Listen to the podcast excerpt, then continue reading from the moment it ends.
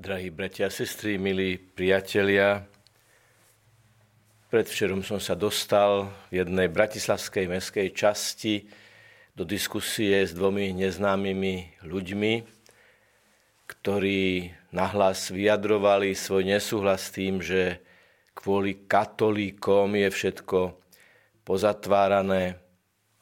Hovorili sme o rôznych veciach, aj to zaiskrilo však v takejto debate to asi inak ani byť nemôže. Ale v určitej časti toho rozhovoru som mal možnosť sa opýtať jedného z nich, veríte v Ježiša Krista? A on povedal, tej rozprávke určite nie. Pýtal som sa, myslíte, že jedna miliarda ľudí na tejto planéte, aj viac, verí rozprávke? Dnešné evanelium nám cez Simeona ponúka opäť prežiť tú radosť, že môžeme veriť v Ježiša Krista nie ako v rozprávku, ale ako v niekoho, kto vstupuje účinným spôsobom do nášho života. Ak by ste sa opýtali, že v tých Simeonových slovách, ktoré sú tie také najprieraznejšie, v ktorých to tak naozaj rezonuje, je hneď to prvé slovo. Teraz prepustíš, pane, svojho služobníka. Na prvé počutie by sa mohlo zdať, že tieto slova sú slovami akejsi rozlúčky so životom. Ale v skutočnosti Simeon v tej chvíli prežil obrovskú, aktuálnu, hlbokú radosť. Teraz držím v rukách Ježiša Krista a je to naplnením môjho života. Už nič viac v živote nemôžem dostať ako to, že držím Ježiša v náruči. Teraz, pane, prepustíš svojho služobníka, už nič viac v tomto živote dosiahnuť nemôže. Prežívať Ježišovú prítomnosť samozrejme je úžasná vec, ale nie vždy musí znamenať, že je to už definitívne nasytenie a ukončenie života, alebo že je to tá fáza života, ktorá už pozvolna smeruje ku koncu. Každý jeden z nás je dôležité, aby sme si v tejto vianočnej oktáve povedali, teraz, pane, teraz si tu, teraz si vo mne, teraz si so mnou, Teraz mi dávaš silu. Teraz mi dávaš pokoj. Teraz mi dávaš zmysel môjho života. A prepušťam všetko to, čo bolo menšie, slabšie, lebo to, čo dostávam, je to maximum pre každú chvíľu môjho života.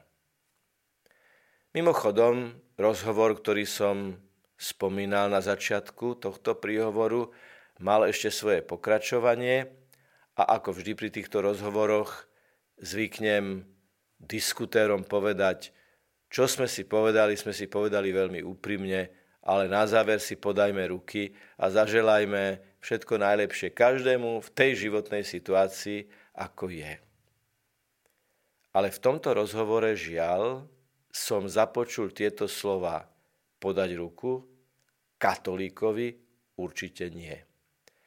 A tak som jednému z tých ľudí ruku podal a zaželal všetko najlepšie popri všetkej rozmanitosti a rozporuplnosti našich názorov, ale so smutkom som konštatoval, že naozaj je človek, ktorý ustupí a povie, katolíkovi ruku nepodám. A tak sa modlím za človeka, ktorý povie, vám ako katolíkovi ruku nepodám. Nie aby predovšetkým sa rozhodol ruku podať, ale ešte predtým, aby sa rozhodol prijať Ježiša nie ako rozprávku, ale ako teraz aktuálnu, účinnú, premieňajúcu Božiu prítomnosť. Lebo ak niekto prehlási, že určitej skupine ľudí jednoducho ruku, jednoducho ruku nikdy nepodá, lebo veria rozprávkam, a je to teda veľké životné nešťastie byť veriacím katolíkom, tak som to počul v tom rozhovore, tak sa modlím za pokoj v srdci, za otvorenosť srdca, za otvorenosť vzťahov, za lásku, ktorá prekonáva všetky názorové rozdiely. A tak virtuálne chcem teraz tomu mužovi podať ruku, znovu ponúknuť. Uver Ježiša, Ježiš ťa odblokuje, otvorí a dá ti silu podať si ruku a zaželať dobro, Božie požehnanie každému človeku bez rozdielu. Nech je pochválený Pán Ježiš Kristus. Na veky amen. Vypočujte si aj ďalšie zaujímavé podcasty. TV Lux nájdete na deviatich samostatných kanáloch, kde na vás čakajú relácie s pápežom Františkom, kázne, modlitby, prednášky, biblické podcasty, rozhovory, inšpiratívne epizódy na pár minút, svedectvá či podcasty určené pre deti.